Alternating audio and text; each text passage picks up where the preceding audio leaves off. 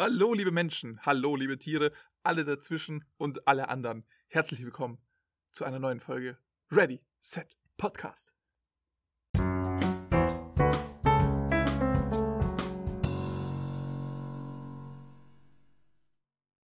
Hallo. Ähm, ich bin im Spektrum eher Richtung Tier, I guess. ich dachte, du wärst eine Fairy. Also, mein Name ist Andreas Heilmeier. Mit mir sitzt der wunderbar bärtige und Rollkragen-Pulli versehene, tragende Bernhard. Er ist wunderschön. Ich bin wunderschön. Das Thema ist wunderschön. Es soll um Helden und Heldinnen gehen, was diese auszeichnet und was unsere liebsten Heldinnen und Helden sind. Bevor wir damit anfangen, Bernie, was für einen Film hast du denn zuletzt gesehen? Ich kann mich nicht mehr dran erinnern. Hm, so lange ist es gar nicht her. Eigentlich könnte das noch ganz Echt? relevant in deinem Ist Gehirn. gar nicht so lange her. Oder sag bloß, du hast versucht, diesen, diesen Film zu tilgen aus deiner Erinnerung. ich habe versucht, ihn zu tilgen. Der Bernie und ich haben uns Hm. nämlich gestern erst in der Ja. Nacht um 12 bis 2. Ja, wir haben um eins angefangen. Oh Gott, ja. Nee, wir haben, wir haben um 12 angefangen. In Wir haben uns Tick Tick Boom angeschaut. Ja. Den neuen Netflix-Film mit Andrew Garfield in der Hauptrolle. Von Lin-Manuel Miranda kennt man vielleicht. Nee, Von kennt Hamilton. man nicht, Alter. Jeder kennt Lin-Manuel Miranda. Es tut mir Niemand, leid. Niemand kennt die Person. Ich habe nochmal nachgeschaut. Nichts Relevantes dabei. Ah. Nichts. Vielleicht von dem einen Disney-Film, den Disney-Surfer-Film. Vajana? Vajana, vielleicht. Da hat er bei der Musik mitgeschrieben. Surferfilm? Ja, hol. Mitgeschrieben? Okay. Ähm, Tick Tick Boom. Es geht um einen jungen Musical-Schreiber, ja, der auf die 30 zugeht und mehr oder minder sein ganzes Leben darauf ausgelegt hat, dass er diesen, diesen Durchbruch haben wird. Ja, die Reise dahin kostet ihn einiges, aber letztendlich ist es halt doch eine Geschichte, bei der man sein Ziel erreicht, I guess. Ja. So wie, wie halb guter Sex, aber am Ende kommt man trotzdem hin. Okay, man sieht vielleicht ein paar Unterschiede. Interesting Ich persönlich äh, habe eine äh, brennende Leidenschaft äh, dafür, Musicals nicht zu mögen. Hm, Und Musicalfilme sind dementsprechend nicht on top of my list. ja. Ich muss dazu sagen, Les Miserables mag ich richtig gerne, tatsächlich. Oder nicht richtig gerne, mag ich trotzdem noch gerne. Habe ich schon hin und wieder mal angesprochen.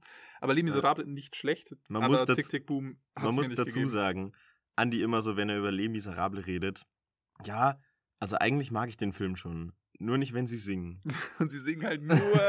so, nice try. Also ich, ich glaube, ich bin da aber auch so das andere Spektrum. Ich habe gestern Nacht dann noch angefangen, die Playlist von Tick Tick Boom zu hören. Bist So- selbst in Musicals ähm, mit dabei gewesen, hast Ah. schon mitgespielt. Musical war leider nur eins. aber nur eins, in dem du bisher Ja. mitgemacht hast. Aber die, die Show gestielt. Okay. Der Star einfach. Nee. Absolut. Das Einzige, was ich noch zu Tick Tick Boom sagen will, Mhm. für mich persönlich nicht so die Empfehlung. Bernie hat ihn auf jeden Fall genossen. Was willst du ihm jetzt geben? Vier von fünf oder dreieinhalb von fünf? Ähm, es wurde letztendlich doch eine dreieinhalb. Okay. ich muss halt sagen, die Story war zu, habe ich zu oft gesehen und es war, war für mich zu wenig von einem, hey, wir sehen natürlich, dass der Charakter leidet unter diesem Wunsch, unter diesem, ja, Drang, der Beste sein zu müssen. Mhm. Dass der Held leidet. Genau. es war dann letztendlich doch ein, hey, in the end, everything got good und das ist, das ist schön, wir brauchen auch solche Filme. Aber ich hatte gestern kein Bedürfnis nach so einem Film. Also vielleicht, wenn ich mal das Bedürfnis habe, kann es auch eine 4 von 5 Experience sein. Mhm. Aber gestern war es dann, was war es eine nette dreieinhalb. Ich muss dazu sagen, ich kann da nicht viel dazu beitragen, weil ich Musicals halt wirklich, wirklich nicht mag. Das heißt, da bin ich sehr biased einfach. Das Einzige, was ich noch dazu beitragen will, es geht um Andrew Garfield, der wirklich das gut spielt und dass er ja Angst hat davor, 30 zu werden und nicht das zu reißen, was er will. Fun Fact an der Stelle, Andrew Garfield geht halt auf die 40 zu und nicht auf die 30, was man ihm nicht ansieht. Ewig jung geblieben, der Mann. Also ich finde, in dem Film war das erste Mal, dass ich so die Idee von Alter in ihm erkannt habe. Allerdings muss ich sagen, ich habe ihn Die Idee von Alter. Ich glaube, ich habe ihn in keiner Rolle seit The Social Network gesehen. Oder war The Amazing Spider-Man nach Social Network? The Amazing Spider-Man war nach Social Dann habe ich Network. ihn da auch noch gesehen. weil ja Social Network 2010 Mhm. rum, also Oder wirklich 11, meine ich. 2010 oder 11 und danach kamen die Amazing Spider-Mans erst Ah. Und dann hat er noch in Hacksaw Ridge, dem Kriegsfilm, wo Ah, er den ja. Pazifisten spielt, war er noch sehr zentral mit dabei. Da war er auch wirklich ein sehr klassischer Held, würde ich doch jetzt einfach mal sagen, in diesem Film. Oh. Hat er einen Soldaten gespielt, sehr heroisch, bei Mhm. uns in der Verbindung mit sehr heldenhaft. Gleichzeitig will er aber niemanden töten und nur als Arzt. Dabei mitmachen. Das hört sich doch sehr, sehr heldenhaft an, oder Bernie? Also es klingt so, als hätte er auf jeden Fall Ideale, Oh ja, die er nicht äh, betrügen will. ekelhaft, ne? Einfach so ein richtiger Gutmensch. Aber, Bernie, einfach jetzt mal straight, um ins Thema einzusteigen. Straight Ja. herausgefragt. Hit me. Was ist denn dein liebster Held oder deine liebste Heldin in Filmen? Straight rausgesagt. Straight raus. Direkt jetzt. Direkt jetzt. Ohne zu überlegen. Ohne zu überlegen. Gar nicht. Keine Vorbereitung. Porco Rosso. Porco Rosso. Porco Rosso. Porco Rosso aus Porco Rosso. Porco Rosso ist Porco Rosso. Fuck. Der Studio Ghibli-Film. Alter, ich Ja. liebe Porco Rosso, Mann. Porco Rosso ist auch einfach super, aber ist Porco Rosso wirklich so ein Held? Worum, worum geht's in Porco Rosso? Hol uns ab. Ähm, wir befinden uns in den 1920ern in der italienischen Adria. Porco Rosso ist ein Mann mit einem Schweinekopf, der sich auf eine Insel verzogen hat und mit seinem Flugzeug durch die Gegend saust. Wie du, wie du einfach so casual reingeschmissen hast. Ein Mann mit einem Schweinekopf. So. naja, der Film behandelt es auch sehr casual, also bleibe ich beim Thema. Er chillt mehr oder minder einfach abseits der Gesellschaft und wird im Film mehr oder minder damit konfrontiert, dass er nicht Teil dieser Gesellschaft ist und auch nicht sein kann, denn er hat im Ersten Weltkrieg einige traumatische Erfahrungen gemacht und äh, hat kein Bedürfnis danach, sich mit den Faschisten in Italien der 20er Jahre auch nur im Entferntesten abzugeben. Favorite Zitat, äh, lieber ein Schwein als ein Faschist. Fair point. So. Weil er, wie gesagt, einen Schweinekopf hat. Es Ja. ist das einzig übernatürliche Element in dem ganzen Film. Es gibt wirklich nichts. Es ist einfach nur Leute in den 1920ern in Italien, Ja. fliegen durch die Gegend, aber alles normal, außer dass er einen Schweinekopf hat. Ja. Und es wird nicht mal großartig thematisiert. So eine alte Freundin erzählt von irgendeinem Fluch mal, was Ja. es damit auf sich hat, wird aber nie erklärt. Und es passt. Es passt einfach.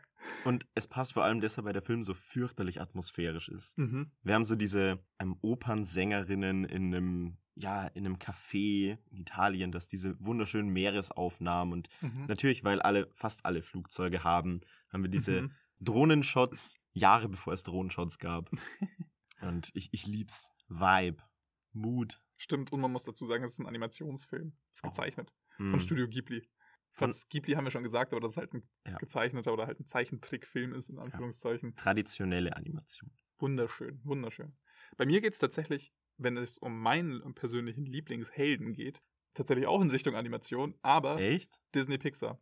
Oh. Yes, ich hab noch mal, bin noch mal in mich gegangen, wirklich was liebsten Helden und da liebste Heldin auszeichnet. Und das ist für mich tatsächlich eine sehr schwierige Frage, weil in den wenigsten Fällen touchen mich einzelne Charaktere so extrem, sondern mehr die Welt und wie sie mit der Welt interagieren. Das finde ich meistens den interessanteren Punkt. Und ich muss dazu sagen, der Charakter, den ich am liebsten mochte von allen, war Remy, die Ratte aus dem Ich- Film Ratatouille. Ich, ich war jetzt schon bei Schach so. Du Depp. Dude. Oh, hate you. Remy aus Ratatouille. Remy aus Ratatouille. Die kleine Ratte, die kochen kann wie niemand anderes, die vom Meisterchefkoch Guston gelernt hat Oh, Guston. und gemeinsam mit dem Küchenjungen Linguini die französischen Restaurants erobern will. Und es ist so eine wunderschöne Geschichte. Vor allem, wieso mich Remy so fasziniert, es ist eine Ratte und es ist ein Charakter mit einem Traum, mit einer Vision und vor allem Dingen auch einer Passion, einer Leidenschaft für das, was sie tut, fürs Kochen eben. Und die kleine Ratte Remy will alles in die Wege leiten, dass es halt zustande kommt, dieser Traum zum Meisterkoch zu werden. Beziehungsweise ihr wird die Gelegenheit, dass sie das machen kann, äh, presented. Und dann stellt sich die Frage aber, okay, wer ist, wer ist sie selbst? Ist unsere kleine Ratte Remy jetzt eigentlich eine Ratte? Ist sie ein Koch? Weil sie driftet oder er driftet dann immer wieder in die Menschenwelt ab. Und das gibt auch natürlich auch Ko- Familienkonflikte. Und das lässt ihn einfach so schön real werden, weil er Konflikte mit der eigenen Identität hat und trotzdem so driven ist von seiner Leidenschaft. Und es ist ein, ein, eine Freude, ihm dabei zuzuschauen und auch die ähm, Interaktion mit ihm und Linguini, von dem er ja abhängig ist, weil er ist so sein Ticket in die Menschenwelt im Endeffekt. Und es ist wirklich, wenn ich einen Lieblingshelden nennen müsste, Remy. Das ist so ein guter Pick und ich habe noch nie drüber nachgedacht. Aber viele Elemente der Geschichte von Remy sind fast klassische Heldengeschichten. Mhm. Relativ am Anfang vom Film wird Remy eher von seiner Familie getrennt. Mhm. Ähm, Und ganz am Anfang von gibt es noch die Oma. Ich liebe das. Ich habe äh, ich hab den Film halt letztens erst nochmal gesehen. aha, Aber davor habe ich ihn über zehn Jahre nicht gesehen. Und ich wusste noch so viel von der Oma mit der Schrotflinte, wie sie die Decke zerschießt und die Rattenfamilie kommt da so raus. Ja, die ist so wild. Genau, und dann werden sie getrennt eben. Aha. Aber das ist der Punkt. Es gibt ein Modell, äh, die Heldenreise, in der, also das ist ein sehr klassisches Mhm. Modell, kann jeder nachschauen, ist nicht so super interessant. Aber einer der Punkte davon ist, dass der Held am Anfang in, einer, in der für ihn bekannten Welt ist und danach in eine andere aufbricht, in der eben Mhm. Abenteuer auf ihn wartet. Spaß, Spannung, Abenteuer. Spaß, Spannung, Abenteuer. Und in Ratatouille ist es ja irgendwie geflippt, indem er nicht, also indem er mehr oder minder in die neue Welt geworfen wird, weil er von seiner Familie getrennt wird. Mhm. Das heißt, der Aufbruch in die neue Welt ist nicht einer, der davon begleitet ist, hey, wir machen jetzt heroischen Shit, sondern ein, Hey, I need to survive. ich hab, ich hab grad, ich, ich hab nichts und dann präsentiert sich ihm die Möglichkeit, dass er kocht und seine Passion lebt. Ja. Und das ist super schön, weil er mehr oder minder seine Familie auch damit ersetzt, mit der Passion. Und im Verlauf des Films wird er ja damit präsentiert, Mhm. dass er sie, dass er wieder mit ihr connecten kann und Dass hat das ihr- halt so Konflikte auslöst. ja, Oh, Konflikte. Damn. Oh, Konflikte. Konflikte auslöst. Ha, genau deshalb ist Remy wirklich mein Lieblingsheld und ich freue mich so, dass ich damit auf die Idee gekommen bin, ihn zu nehmen. Weil er ist doch ein bisschen abseits vom Schuss, weil er halt einfach eine Ratte ist aus einem Mhm. Disney-Pixar-Animationsfilm. Aber so, der Punkt ist ja auch, bei Helden denken wir ja fast automatisch an Hauptcharakter. ja. Und ich dachte mir eben, dass die Aufgabe, was ist dein Lieblingsheld, bei dir so schwierig wird, weil ich weiß, was deine, deine mitliebsten Filme sind. Ja, Aber in einem Parasite, in einem Midsommar von HeldInnen zu reden. oder in einem American Beauty. mm, Ganz schwierig. mm, weiß ich nicht, Digga, weiß ich nicht. uff. Ja, es ist, es ist wirklich eine schwierige Sache gewesen. Aber Ratatouille muss ich, da muss ich auch sozusagen mir selbst das erstmal eingestehen, dass Ratatouille wirklich auch zu meinen absoluten Lieblingsfilmen gehört. Weil Ratatouille macht so dermaßen viel Spaß, hat so viel Liebe, so viel Herz und den kann man sich immer anschauen. Ja, Egal, ob man ein Kind ist, egal, ob man irgendwo in seiner Midlife-Crisis hängt, egal, ob man gerade Anfang 20 ist am Studieren, egal, ob man jetzt halt gerade ja, 70 ist, seinen Ruhestand genießt und eigentlich den ganzen Tag nur noch Schach spielt. Zumindest hoffe ich, dass so der Ruhestand ausschaut. Zurück zum eigentlichen Thema. Weil jetzt ist ja die spannende Frage. Du hast einen Typen mit Schweinekopf genommen, Mhm. ich habe eine Ratte genommen. mhm. Was würdest du denn sagen, macht einen Helden denn eigentlich im Kern aus? Was macht eine Heldin wirklich im Kern aus? Also Was sind so die, die Eigenschaften, dass sie eben heldenhaft werden? scheinbar, dass sie Tiere sind. Würde ich jetzt aus unserer Studie herausschließen. 100% Erfolgsquote. Jedes Tier ist ein Held. Ich glaube, am allerersten ist es, ich will fast nicht moralischer Kodex sagen, weil es gibt durchaus auch Anti-Helden, die sich nicht an die höchste Moral halten. Deswegen vielleicht eine Ide Ideologie. Aber ich, selbst bei Anti-Helden würde ich sagen, sie halten sich an eine gewisse niedrigste Moral. Also im Sinne von, dass es immer Menschen gibt, also äh, Menschen gibt, dass es Menschen beispielsweise, in ihrem Leben gibt, die sie beschützen wollen. Mhm. Nehmen wir Deadpool als Beispiel, der bekannteste Anti-Held der jüngeren Vergangenheit. Ja. Er hat ja auch eine Beziehungspartnerin, Mhm. die er unbedingt schützen will, oder? Spoiler-Alarm. Ich weiß es nicht mehr. Ich habe Deadpool echt schon lange nicht mehr gesehen. Aber äh, bei Deadpool gibt es ja trotzdem diesen Menschen, Ja, der ihm halt einfach wichtig ist. ich meinte eher Spoiler-Alarm. She dies. He fails. He's bad at what he's doing.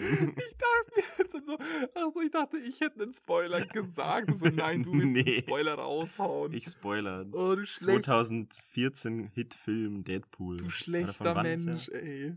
Nee, ich weiß es nicht. Aber selbst bei Anti-Helden gibt es ja trotzdem diese Baseline an Menschlichkeit, die wichtig ist, dass, sie, dass wir als Zuschauende für diese Menschen auch routen können. Dass wir uns irgendwie freuen, wenn die einen Win haben und dass wir traurig sind, wenn sie einen Loss haben.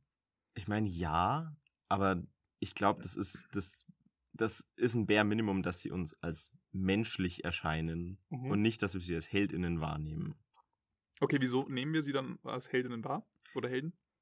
Oder nimmst du Deadpool überhaupt als Helden wahr? also Deadpool ist natürlich ein schwieriges Ding, weil Superhelden ist so ein bisschen im Titel mit drin, was sie sein sollen. Mhm. Und ich würde bei Deadpool vielleicht schon sagen, dass er ein Held ist. Allerdings gibt es andere Charaktere, die eben nur ein Grundmaß an Empathie slash Moral zeigen. Und die würde ich auf keinen Fall Helden nennen. Hast, du, Also- hast du ein Beispiel? Ich würde jetzt Daenerys aus Game of Thrones nennen. Ist jetzt kein Film, ich weiß, und ich habe Game of Thrones nicht gesehen. Allerdings, wow! allerdings, an der Stelle Spoiler für wer die letzte Staffel Game of Thrones nicht gesehen hat. Ich. Aber komm, spoil, spoil away. Ich bin jetzt nicht so. I shall spoil away. Die ganze Geschichte von Daenerys ist eine, dass sie nicht wie der verrückte König ist, der eben scheinbar arbiträr Leute einfach grausamst behandelt hat. Mhm. Und ganz am Ende der Geschichte ist sie genau wie er. Und es ist so ein, wir bauen die ganze Zeit darauf hin, dass sie quasi diesem Schicksal oder dieser. Gegen das Schicksal ankämpft und Genau. am Ende ist sie dann doch. Und am Ende ist sie Genau. genau das. Und das ist ein, das kann man geschichtlich jetzt auf die eine oder andere Art bewerten. Aber dadurch wird klar, dass Daenerys, die ein Fokuspunkt über, den ganz, über die ganze Serie war und die, Also Daenerys ist die mit den weißen Haaren, die Genau. Drachenlady, ne? genau. Warte, wieso frage ich dich das? Ich meine, ich habe Game of Thrones äh, einige Staffeln gesehen. Ich glaube, ich habe Staffel 4 gesehen, ja. Dann kennst du mehr davon als ich. Ja. Aber gut, dass ich dich fragen muss. Ja. Nee, aber das ist der Punkt. Ich würde sie nicht Heldin nennen. Okay, Bernhard. Ich glaube, du hast meine Frage falsch verstanden. Es ist Vielleicht. eine wirklich sehr komplizierte Frage. Ich habe dich nicht gefragt, was macht für dich nicht einen Helden oder eine Heldin aus? Das hast du jetzt aber schön illustriert, weil es gibt ja auch viele, viele Grauzonenbereiche. Aber jetzt nochmal noch mal dieselbe Frage gestellt. Was macht denn einen Helden oder eine Heldin für dich aus? Mein, mein Versuch hier einfach durch Negativ-Outlining eine Skizze zu zeichnen. Ich sehe schon, dass das bei dir nicht so funktioniert. langsam, langsam in Ja. Richtung vom Positiven zu Es- kommen. so ist das Glas Warte. halb leer oder halb voll, es liegt zertrümmert auf dem Boden Ja. und ich steige rein, schneide Ke- mir den Fuß auf und sterbe daran. Oh mein Gott. Äh, kennst du das Spiel, wo man quasi einen Zettel auf den Kopf geklebt Mhm. kriegt? Wer bin ich? Wer bin ich ja? Ja. Und da einfach nicht fragen, bin ich ein Schauspieler? Man fragt, bin ich kein, Kein Schauspieler? Exklusiv, inklusiv. Das darf man nicht bei dem Spiel. Das ist verboten von den Ey, Regeln her. zeig, zeig mir die offiziellen Regeln davon. nee, aber jetzt Bernd. Für mich Na, ein Held Oder eine Heldin. oder eine Heldin. Nicht woke. I'm sorry. Ich glaube, am ehesten gehört für mich eine Art Struggle dazu, wenn ein Held von Haus aus einfach gut ist. Wenn er Mhm. quasi mit. Warte, Ja. aber jetzt nur ganz kurz. Ist dann jemand, der keinen Struggle hat, weniger heldenhaft? Nehmen wir jetzt ähm, Superman. Obwohl Superman hat auch einen Struggle. Nehmen wir einen der ersten James Bonds. Mhm. Nehmen wir einen Pierce Brosnan, James Bond. Der hatte wirklich keinen Struggle, ist aber trotzdem für das MI6 zuständig, macht gute Sachen, tut gute Dinge, slayed some Bond Girls along the way. Mhm. Ja, auch ein bisschen veraltet, aber nichtsdestotrotz an sich eigentlich ein shiny Person, die absolut alles perfekt macht. Ist er kein Held dann? Ich glaube, da kann man schon von einem Helden reden. Ich glaube, ich versuche gerade darauf einzugehen, welche Helden ich persönlich mag. Okay, okay. Das ist Und auch. Ich glaube, deshalb würde ich eben sagen, jemand, der einfach ein Held ist, weil er von Natur aus gut ist, Mhm.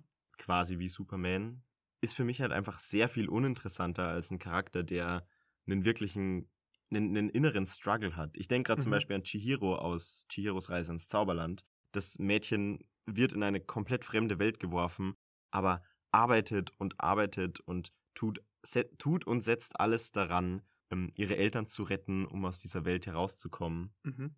wir beobachten sie eben dabei, wie sie von diesem schüchternen kleinen Mädchen letztendlich zu einer mündigen Person wird. Und es ist super schön, weil von Anfang an diese Mündigkeit etwas ist, das ihr auch Probleme bereitet hat und dass sie genau dieses Problem letztendlich überwindet. Das finde ich ist sehr heldenhaft. Okay, das ist das äh, ein interessanter Ansatzpunkt. Du hast hier eine wunderschöne äh, Überleitung für mich geschaffen, Oh, dass ich jetzt ähm, aus, der, aus der Literatur ganz kurz ein paar Heldenarchetypen vorstellen kann. Oh, Es gibt nämlich den sogenannten Jedermann-Held oder jeder Frau Held. Oder Heldin. jeder Mensch.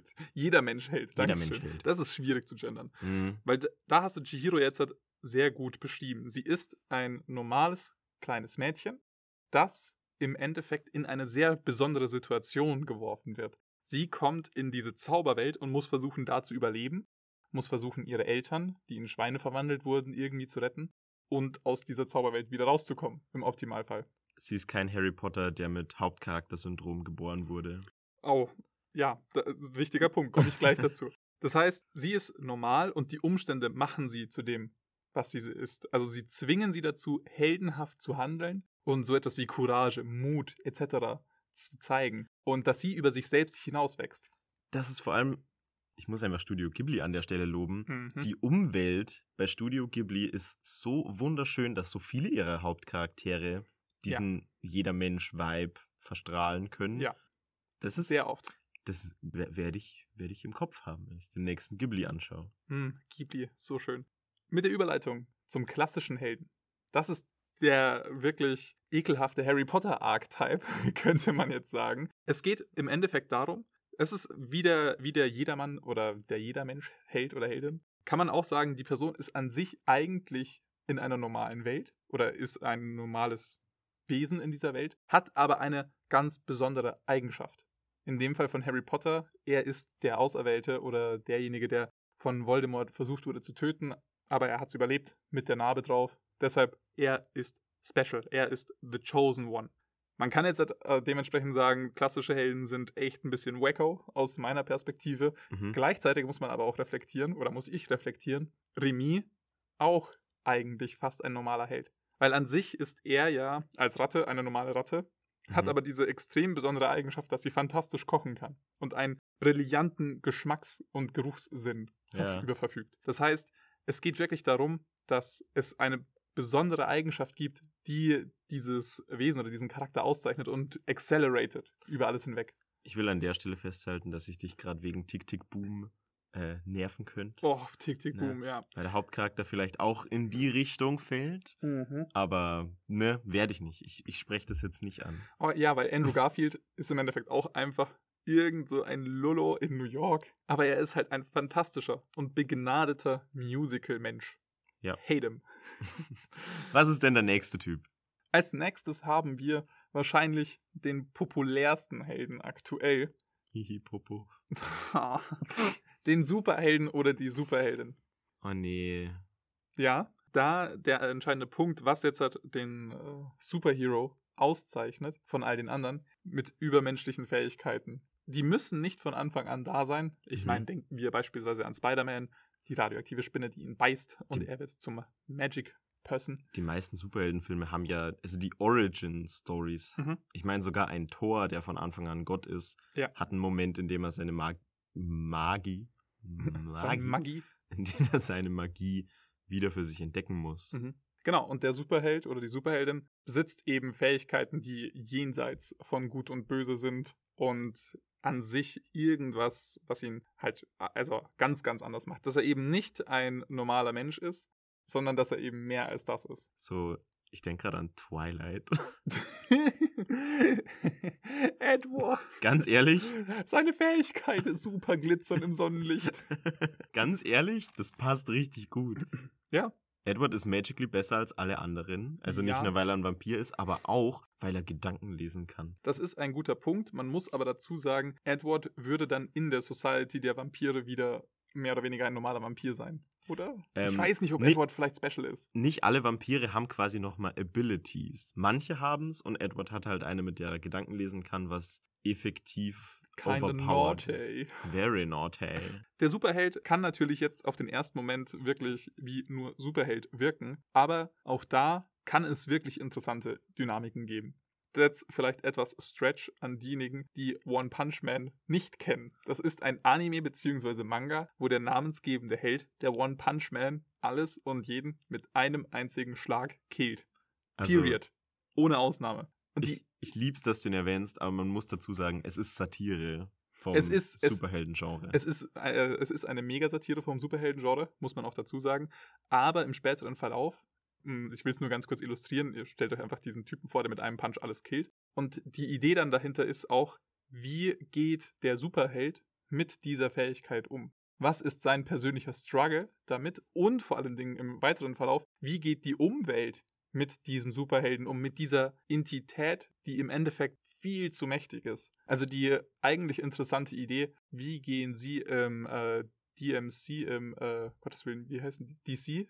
DC. Genau, im DC Universe. Mhm. Also wie gehen Leute wie äh, Batman und so weiter mit Superman um? Mhm. Weil Superman ja an sich auch absolut unantastbar ist, abgesehen von dieser einen Achillesferse des Kryptonits, ist er ja wirklich untouchable. Mhm. Und dann eben die Frage, wie geht man mit so einem Wesen um, das so existiert? Und das kann dann auch wieder interessante Fragen aufwerfen. Also auch der Superhelden-Archetyp hat interessante Punkte, wie ich finde. Bei One Punch Man ist schon interessant, wie die Umwelt auch mit ihm umgeht, aber ich finde es noch viel spannender, wie er selbst damit umgeht. Ja, genau. Weil die Serie behandelt effektiv Depressionen, da Saitama, der Hauptcharakter, keine Freude mehr im Kampf gegen Monster empfinden kann. Mhm.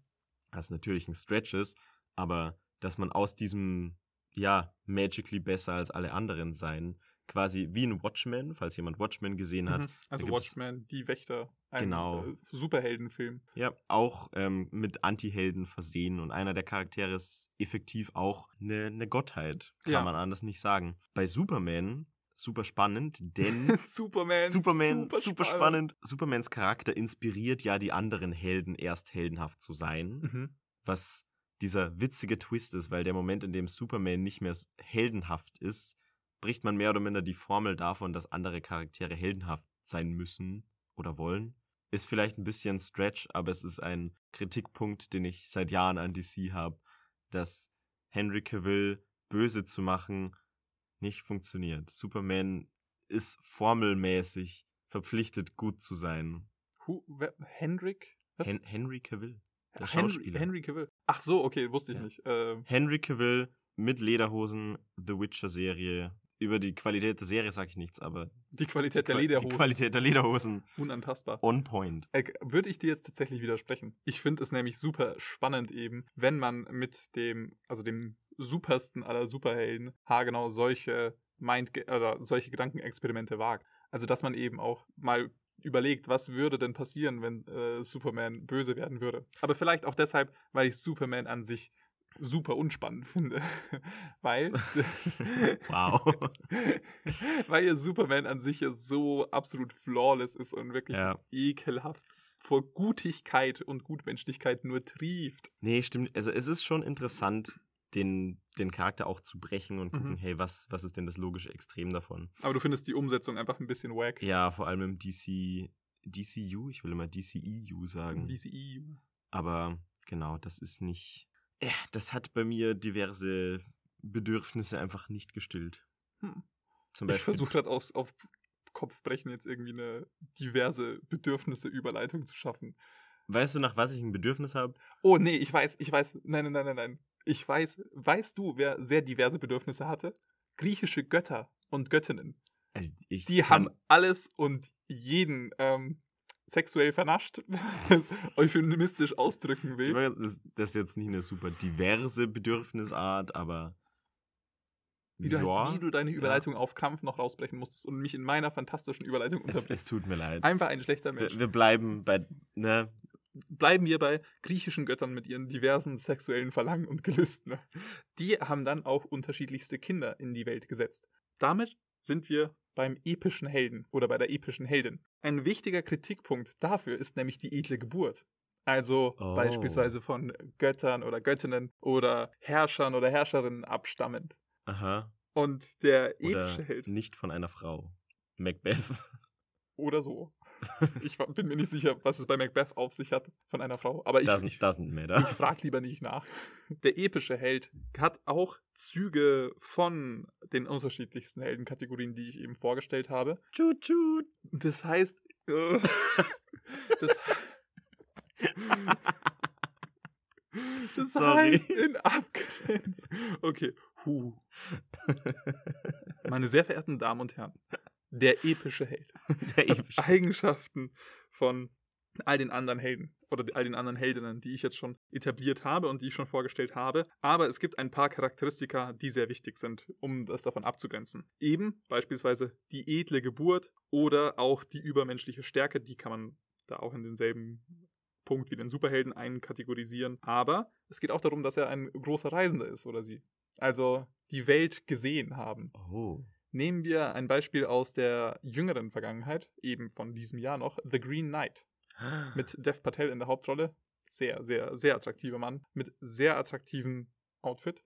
Und er zieht durch die Gegend und versucht einfach nur als einer der Abkömmlinge, ich glaube, er ist der Neffe von König Arthur, den Green Knight, den namensgebenden Green Knight zu finden und mehr oder weniger zu töten oder gegen ihn anzutreten. Oh damn. Und dabei reist er durch die Welt, erlebt unterschiedlichste Abenteuer und er wird dadurch eben immer mehr zu einem Helden und auch zu einem epischen Helden. Da ist er allerdings noch in der Mache. Denn ein ganz wichtiges Kriterio, äh, Kriterium, Kriterio. Krit Der schlechteste Superheld aller Zeiten.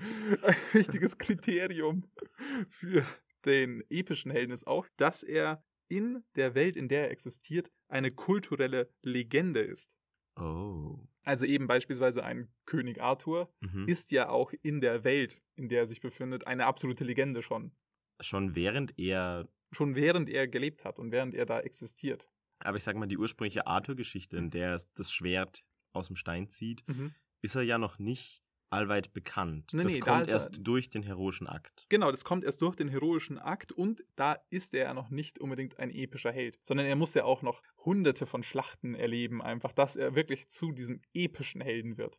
Okay. Davor ist er vielleicht ein kleiner Junge, der ein fettes Schwert aus einem Stein ziehen kann. Das ist schon Also- cool, aber Also um ein epischer Held zu sein, brauchst du bei, äh, bei COD Black Ops 2 schon mindestens die 16er Killstreak. da brauchst du mindestens die 16er Killstreak, äh, da Mhm. brauchst du eigentlich sogar fast schon eine Triple Nuke und Prestige musst du da auch schon ein paar Mal gedrückt haben. Shoutout an all die 2008er Kids, die uns zuhören. Wir sehen euch, ihr seht uns. Das ist der epische Held. Und jetzt kommen wir zur letzten Kategorie, zu meiner liebsten Kategorie. Oh, das ist jetzt bestimmt richtig eine heldenhafte Kategorie. Äh, ja, mehr oder weniger kind of. Äh, der tragische Held oder die tragische Heldin.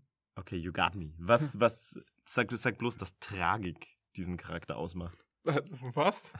Nein. Aristoteles ist der Erste, der es definiert hat. Oh, damn. Der hat gesagt, also er war der Erste, der mit dieser Definition angekommen ist, beziehungsweise er war der Erste, der das niedergeschrieben hat und von dem man das weiß, dass er diese Definition angezogen hat. Wenn es um antike Geschichte geht, ist halt auch oftmals die Frage, wer hat denn zuerst ja, äh, Kuli und äh, Block rausgezogen und es Mhm. aufgeschrieben. Man und wer hat es am besten äh, konserviert, dass man es heute noch lesen kann. Man muss allerdings sagen, Aristoteles, Certified Smart Boy.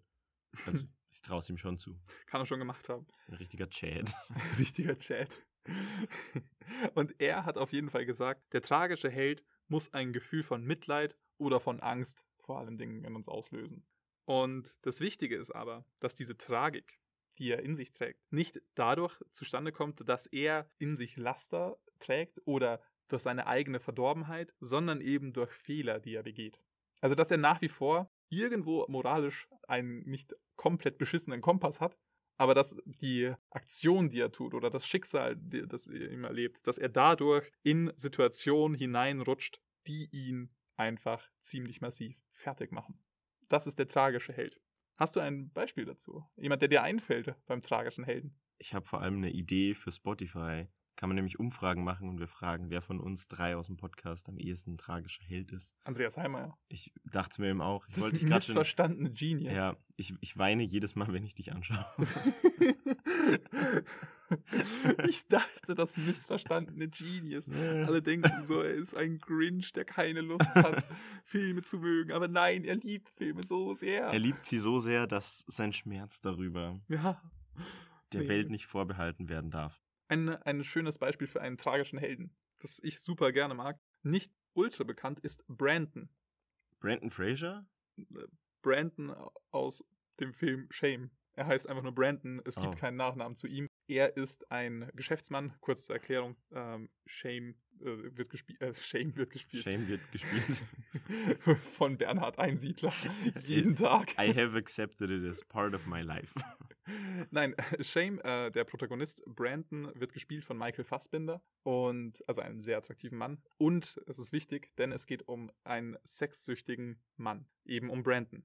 Er ist ein erfolgsreicher, äh, erfolgreicher Geschäftsmann, aber er leidet unter der Sucht, die er hat und versucht irgendwie darauf klarzukommen. Und es ist herzzerreißend, ihm dabei zuzuschauen, wie er gegen diese Sucht und in seinem Fall muss man auch einfach wirklich sagen, diese Krankheit versucht anzukämpfen und mal Erfolgserlebnisse hat und mal massiv scheitert. Oder Nehmen wir beispielsweise Kay aus Blade Runner. Ich habe irgendwie so ein Fable für Leute, die nicht viele Namen oder Nachnamen haben. Kay aus äh, Blade Runner 2049, gespielt von Ryan Gosling. Auch ein Charakter, der ein inneres Leiden in sich trägt. Der wir zuschauen können, wie er versucht, gegen innere Dämonen anzukämpfen und vor allem Dingen diese wahnsinnige, dieses, dieses Bedürfnis in sich trägt, irgendwo seine menschliche Seite zu finden und vor allem Dingen auch einen Kontakt zu knüpfen. Eben mit der Computerentität, gespielt von Ana de Armas. Und das ist wirklich, wirklich herzzerreißend. Und dann kann man auch wirklich mit diesen Helden und Heldinnen Sympathie, also man baut dadurch Sympathie auf, dass man halt auch Mitleid empfindet. Und dann ist natürlich die Frage, kann man jemanden mit Sexsucht als Held bezeichnen, wenn er versucht dagegen anzukämpfen? Aber ich würde sagen, das ist schon ziemlich heldenhaft tatsächlich. Ich wollte es gerade auch sagen, das ist allein dadurch, dass es so ein Tabuthema ist, stelle ich mir den Film schon mal heavy an. Ich habe ihn selber jetzt nicht gesehen, aber. Ich kann nur sagen, der Film fickt gut. du bist ein schlechter Mensch. ich bin ein sehr schlechter Mensch. Uh, es gibt auch tatsächlich ähm, die ein oder andere erotische Sexszene, aber die sind tatsächlich, also die sind sehr unerotisch.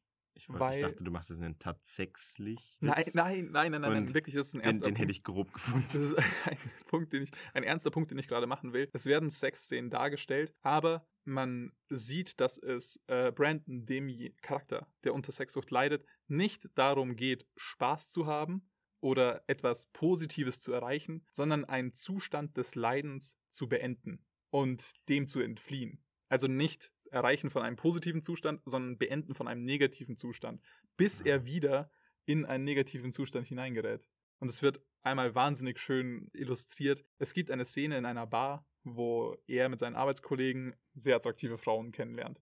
Und er hat wirklich eine Dynamik und eine Spannung mit einer wirklich wahnsinnig attraktiven Frau in dieser Bar. Und es, Michael Fassbinder hat einen Charme, sie hat Charme. Und dieses, dieses Hin und Her, wie sie sich kennenlernen, ist so schön. Hard Cut. Sie sind irgendwo draußen auf der Straße, halb angezogen und haben Sex in, vor, vor einer Wand einfach.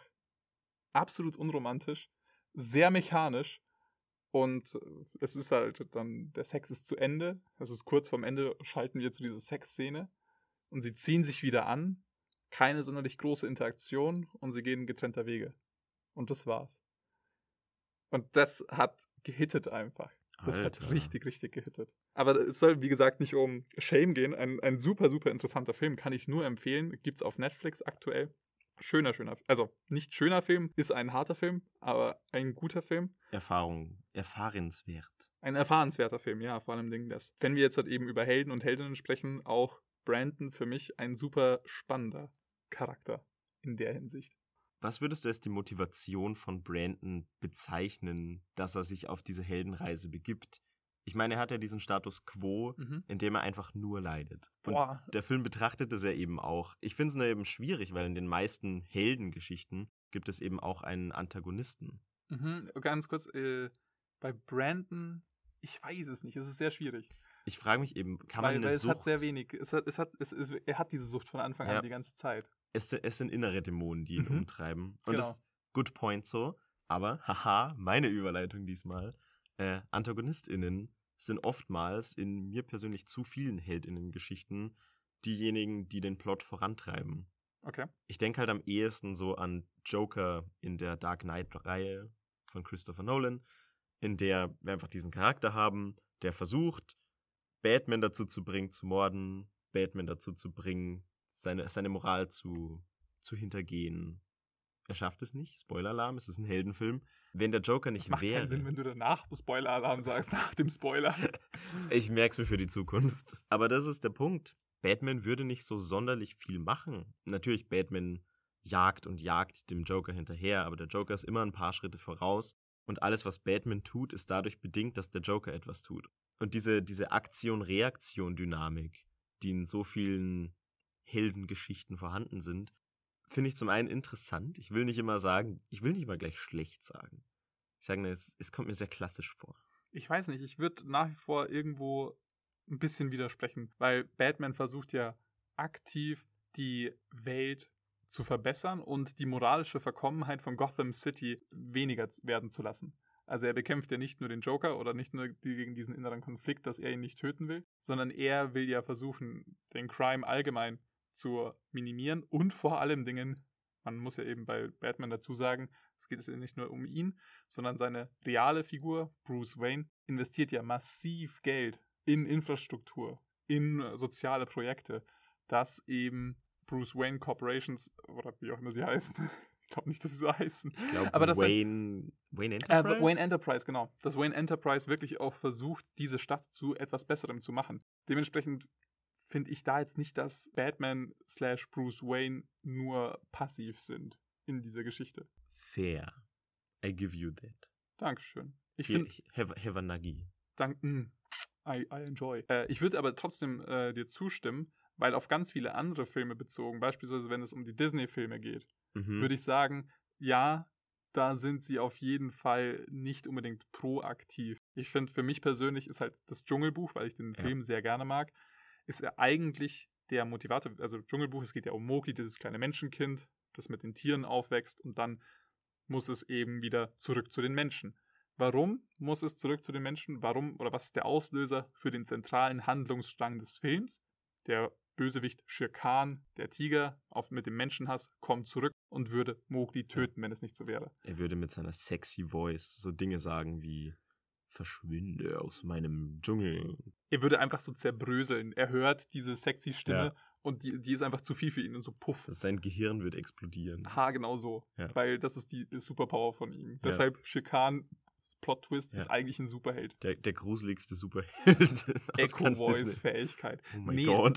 das ist, das ist ein Punkt, den ich halt auch auf jeden Fall sehe, dass Helden und Heldinnen oftmals nicht eine proaktive Rolle haben, sondern eben die Antagonisten oder Antagonistinnen eigentlich für das Vorankommen des Plots oftmals relevanter sind. Wobei da eben die Frage, viele Helden starten ja in der Unmündigkeit, um auf Mhm. Chihiro zurückzukommen. Und im Verlauf des Films lernt sie eben, dass sie aktiv werden muss. Also ich meine, Mhm. Chihiro ist von Anfang an aktiv, aber sie steht letztendlich Nee, auch ist sie für sich nicht. ein. Ist sie nicht. Sie wird ja erst dann aktiv, wenn sie dazu gezwungen wird, äh, oder eben aktiv zu werden, wenn sie in die Zauberwelt hineingeworfen wird. Stimmt, sie wird ja sogar ins Badehaus gebracht, Genau. ohne wirklich eigenen Drive. Genau, also sie wird ja wirklich auch wieder von der Umwelt dazu gezwungen, auch. Okay. Oh, ich, ich liebe Chihiros Reisen ins Chihiros Reisen ins so. Ein wunder, so wunderschöner Film. Ja. Aber Bernie, um jetzt langsam am Ende dieser heldenhaften Folge entgegenzuschreiten, Oho. eine, eine Frage habe ich auf jeden Fall noch an dich, die mich wirklich interessieren würde. Jetzt geht es wieder um einen subjektiven Take, was einen Helden ausmacht und how to be a hero. Oh ja. Muss ein Held stark sein? Muss eine Heldin stark sein? Solange wir nicht von physisch stark reden, weil sich Stärke ja auf verschiedenste Arten auswirken kann. Ich glaube, ein Held muss nicht stark sein. Ich glaube, sie müssen es nur schaffen, ein mehr oder minder etwas zu überwinden.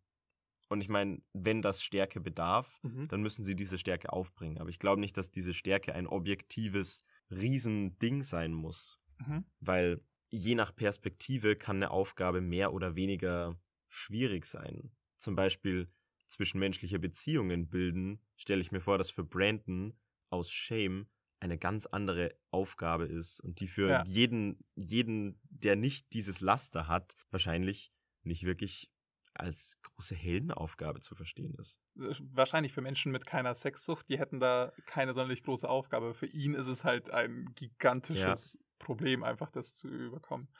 Und das, ich würde dir tatsächlich zustimmen. Haha, ich habe es endlich geschafft. Eh, nee, weil ich habe mir auch Gedanken drüber gemacht, über genau die Frage. Und ich fand sie so spannend, weil im ersten Moment habe ich mir halt gedacht, nein, Stärke braucht man ja eigentlich, eigentlich nicht, um ein Held oder eine Heldin zu sein. mhm.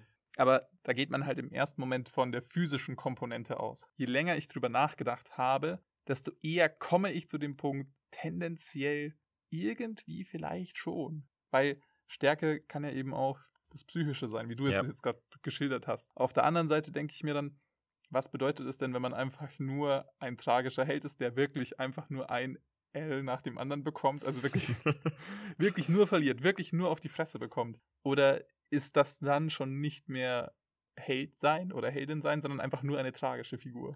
Und ich tendiere fast zu zweiterem.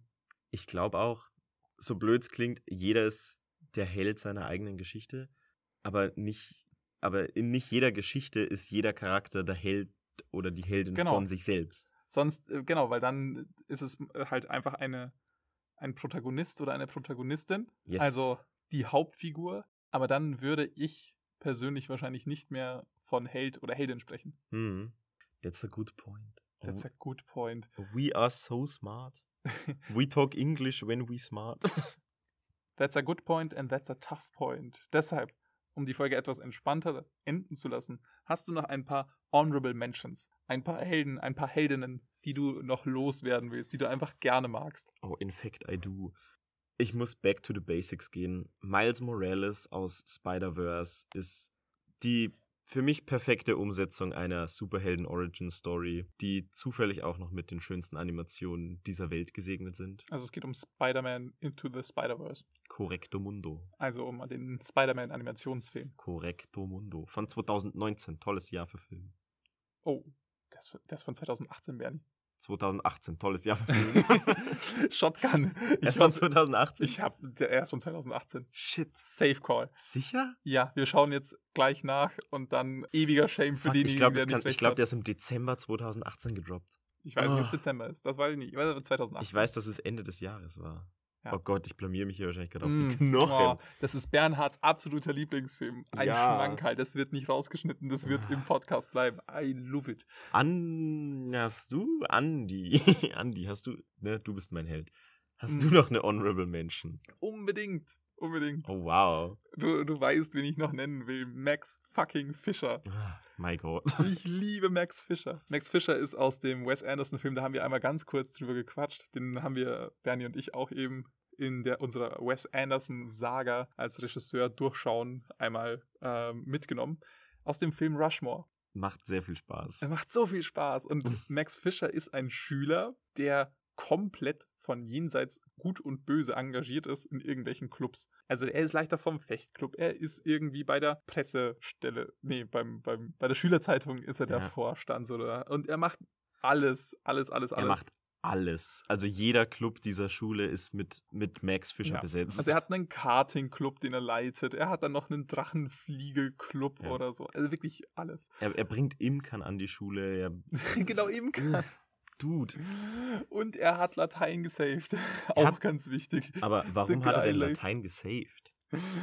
Das ist zur Erklärung. An der Schule sollte Latein abgeschafft werden und er crusht massiv auf die äh, auf eine Lehrerin an seiner Schule und äh, sie unterrichtet Latein und für sie hat er das eben gesichert. Er hat da Argumente und Projekte ins, gestartet und ins Leben gerufen. Ein wahrer Held. Ein wirklich wahrer Held und es ist so schön, wie dieser kleine Junge, äh, 14 Jahre ungefähr, versucht, versucht, das Herz der Lehrerin zu gewinnen und dabei gegen einen Geschäftsmann, einen Unternehmer antritt, der auch versucht, das äh, Herz dieser Lehrerin zu gewinnen und er als Junge, als kleiner Junge, viel zu alt und viel zu er erwachsen und reif in manchen Momenten für sein Alter. Der Geschäftsmann, gespielt von Bill Murray, absolut hilarious, So gut. viel zu jung für sein Alter und viel zu kindisch. Und eben in der Mitte von dieser ganzen, von diesem ganzen Clusterfuck, die Lehrerin, die eigentlich einfach nur auf ihr Leben klarkommen will. Wirklich eine schöne Dynamik zwischen all diesen drei Charakteren. Und es macht so, so viel Spaß. Deshalb meine Honorable Mention, Max Fischer. Ist, ist eine gute. Und damit sind wir am Ende unserer Heldenreise angelangt, Wir kommen aus unserem Soundbooth heraus. erblicken wieder das Licht der Welt Es ist Winter nach vier. Wir erblicken kein Licht heute. Wir erblicken das Grau der Welt. Oh, ich liebe das Grau der Welt. Und ich hoffe, ihr erblickt bald auch unsere Instagram-Seite at readyset.podcast. Da haben wir gerade eine fantastische Adventskalender-Aktion am Laufen. Ich hoffe, ihr folgt uns auf Spotify. Das heißt, einfach den Follow-Button betätigen und ihr schickt uns ein Fax an unsere geheime Dienststelle, die nur die wahren Fans und Fans kennen. Und Ja. ich hoffe vor allem Dingen, ihr habt eine schöne Zeit. Bis in zwei Wochen, wenn es wieder heißt Ready, Set, Podcast.